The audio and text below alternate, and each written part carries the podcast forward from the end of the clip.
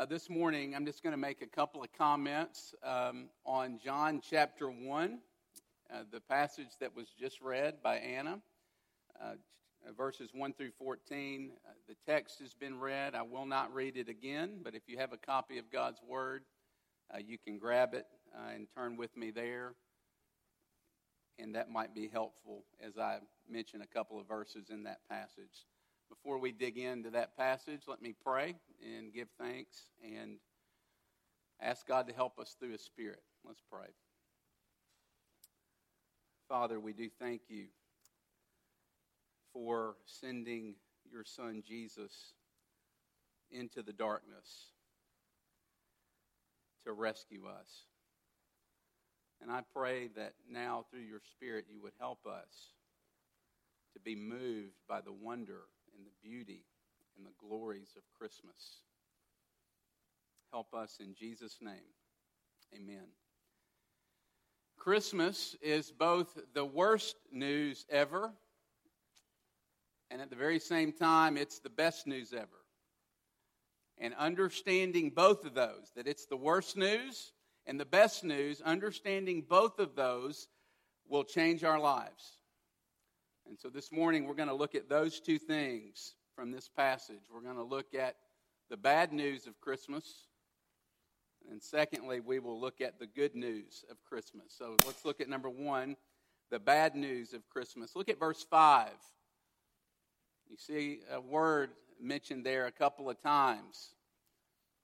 The light shined in the darkness. And so the implication there is that there's darkness that Jesus came into darkness, that the world is a dark place. That's the bad news. That was the first couple of uh, lessons that we read Genesis chapter 3, the fall of humankind into sin. And since that time, Genesis chapter 3, the world has been a dark place. And the Bible says not only is it darkness out there in the world, but that there's darkness on the inside of every human being as well. And if maybe here, you're here this morning and you're not convinced of that, hopefully you are. If you're not convinced of that, turn on the evening news. Read the newspaper.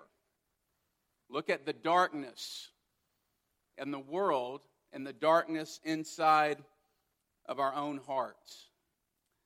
Four years after the death of his wife, an experienced caver named Gary Lutz took his two boys, Tim and Buddy. Tim was the oldest, he was 13, and Buddy was 9.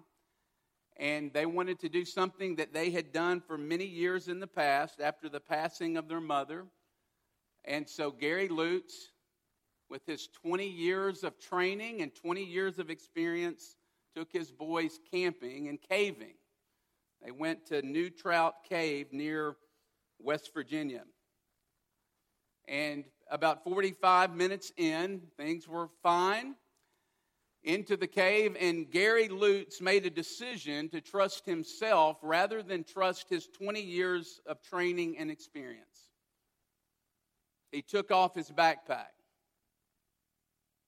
His backpack holding an extra light and water and food and medicine and blankets. And they proceeded hard further into the cave with nothing on but a hard hat and a headlamp. Ten minutes later, 200 feet deeper into the cave, Tim, the oldest son's light went out inexplicably. Gary knew immediately that he needed to turn back and head to the entrance of the cave, and so he tried and two or three minutes after that, the youngest, Buddy's headlamp also went out. Gary Lutz is starting to panic, thinking, I cannot let this happen. And 20 minutes later, Gary's headlamp went out too. Utter darkness the three of them huddled together because they were freezing. Some of you have experienced darkness. Have you ever experienced utter darkness, complete darkness, where you cannot see your hand in front of your face? That's what they were experiencing. Panic and hunger and tears and thirst and hallucinations began to settle in. And bats were swooping down, coming up to them to see who and what they were. Total darkness, day after day, hour after hour, all because of human choice. Helpless, with no way out. Think about that picture. Gary Lutz and his boys, they did not need for someone in that moment to come and drop in a map on how to get out of the cave. They did not need someone to give them more information, maybe from above, someone speaking down to them. They did not need more information, they needed all out rescue. More specifically, they needed light. And the Bible says that spiritually speaking, that's what we need too. The Bible says and teaches that because of our sin, we are born into this world spiritually dead, and like Gary Lutz and his boys, we are helpless and in darkness because of our sin, and we do not need a map. And we do not need more information. We need someone to rescue us. We need light to come and shine into our darkness and to lead us home. And maybe you're here this morning, maybe you're visiting with us, and you thought, I thought I was coming to feel good about myself. maybe you are offended by this. But can we be honest and talk for a minute? Don't you feel this inside your own soul? Every single one of us, if we're honest, don't you know, even in the quietness of the night, when you reflect on your own life, that you're not what you're supposed to be? Don't you know that? Don't you feel that? And we try to hide it, and we try to downplay it and deny it and blame shift, but we still can't get away from the stain of sin and darkness within our own soul. We try to deny it, but think about it. Isn't this why we try so hard to establish our own righteousness? Why we try so hard to spin our lives when we're around other people or we try to control people's perceptions of us. It's why we can't be vulnerable and honest and let people see us and know us because deep down we know, don't we, that something is terribly wrong with us. We know that to some degree or another we need to be healed and fixed. We need light to come and shine into the darkness. And when we bump up against the darkness of the world and inside our own hearts, we typically respond in one or two ways. One, we tell ourselves that we're better than we are.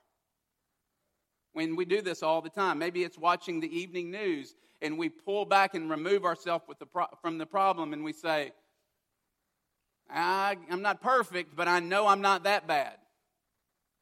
I'm not that bad. Look at my record.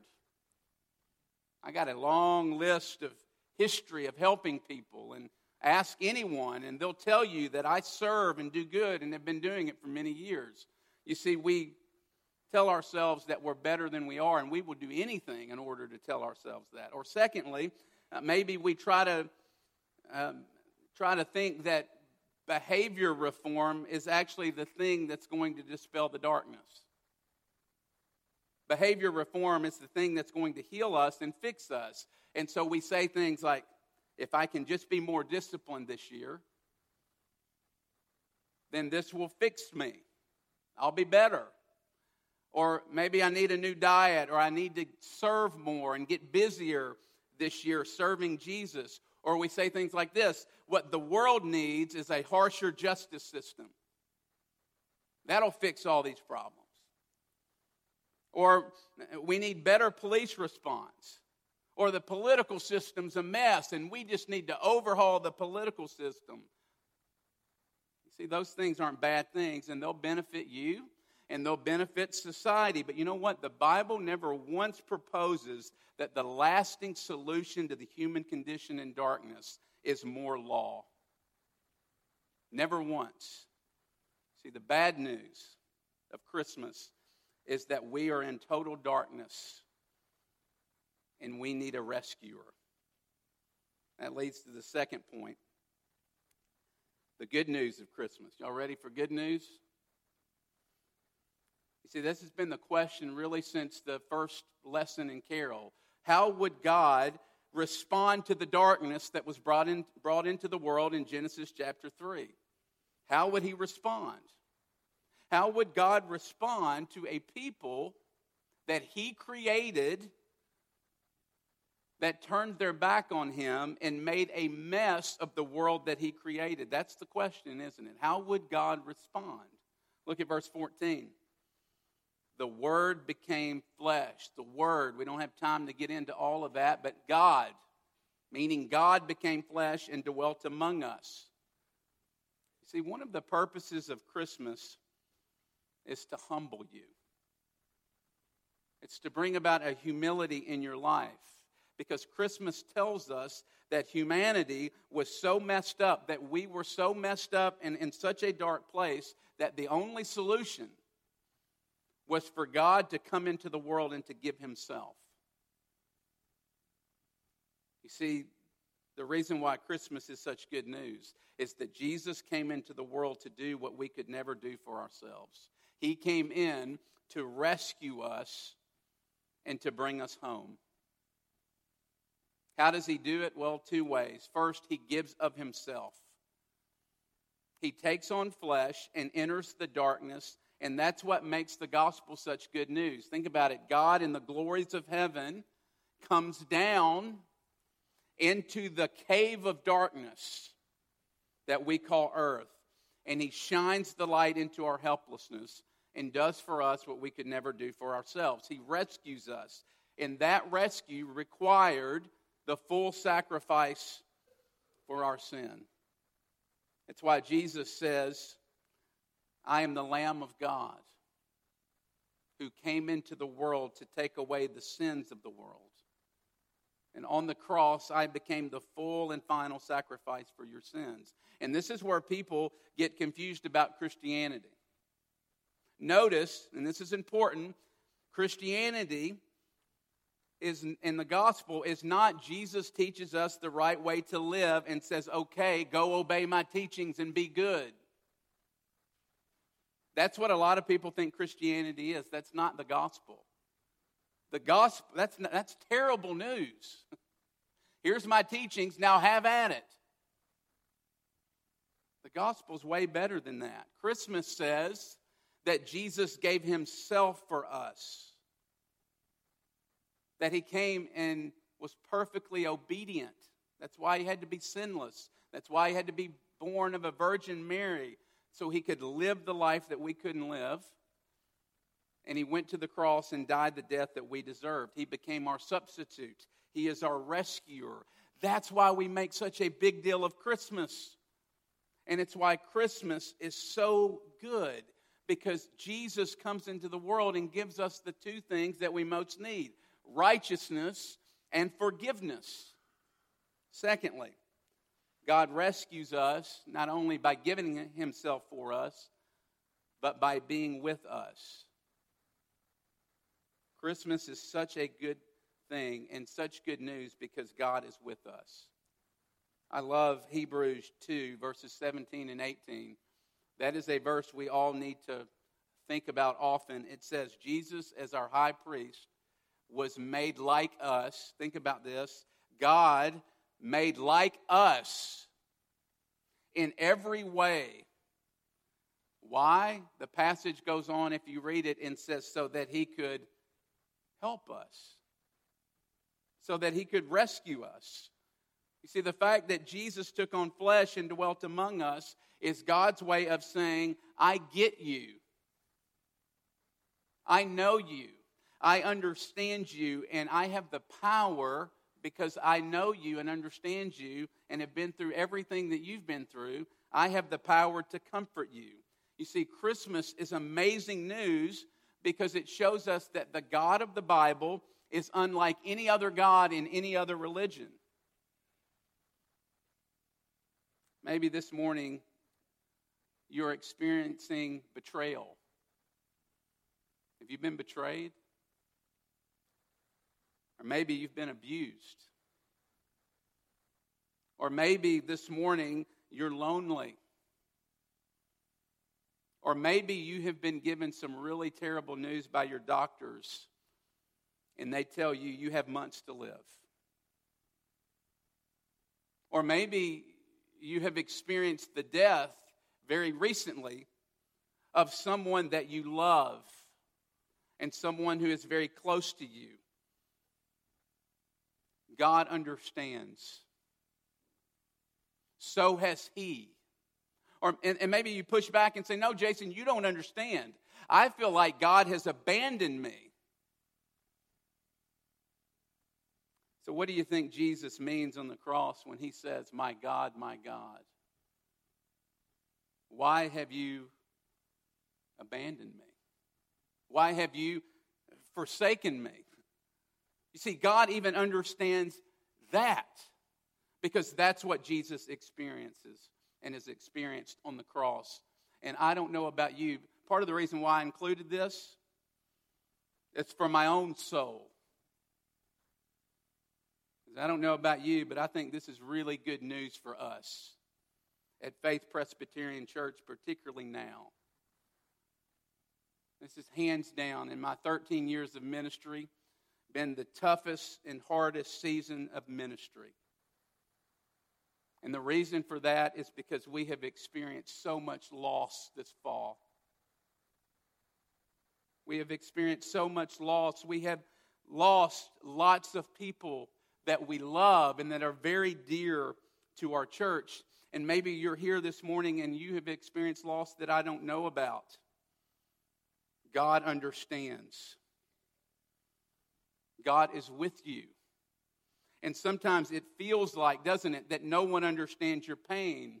But Christmas comes and says that God has been, and this is why it's such good news for us, that God has been all the places that you have been. He has been in the darkness and pain that you have been in, and that means that you can trust Him and you can rely on Him, and He has the power to comfort you and to strengthen you and to bring you through whatever it is that you're experiencing this morning. Remember Gary Lutz and his two boys? Well, they were on their fifth day of total darkness. Gary began preparing his boys for his death. Can you imagine? He says, If I die and when I die, I feel like I'm a few minutes from death. Take off my clothes and use them to keep yourselves warm. And Gary Lutz starts reciting Psalm 23. The Lord is my shepherd, I shall not want. He makes me to lie down in green pastures. He leads me beside the still waters. And then suddenly, as he's reciting the 23rd Psalm, he hears voices from above him in the cave, and those voices are shouting and loud. And then someone shines a light into the cave. And 50 people, he realized, had been searching for them for the last 48 hours, and they found him. And Gary Lutz says this The light having been in darkness for five days, literally hurt when I looked at it. But I couldn't stop staring at the light. With all the pain that it was causing him, he could not stop staring at the light. That's exactly what we need in the midst of our sin and darkness this morning. We need to look and stare at the light and not a flashlight, at the light, at the Lord Jesus Christ. You see, the reason why we make such a big deal out of Christmas and Advent, the reason why we have this special service called Lessons and Carols, is because Jesus is the light that came into the world to dispel the darkness. It's only when we accept the bad news of Christmas that you'll ever really be able to celebrate and sing about the wonderful good news of Christmas. It's only as you understand the bad news that we'll be able to sing loudly. Joy to the world, the Lord has come. Let's pray.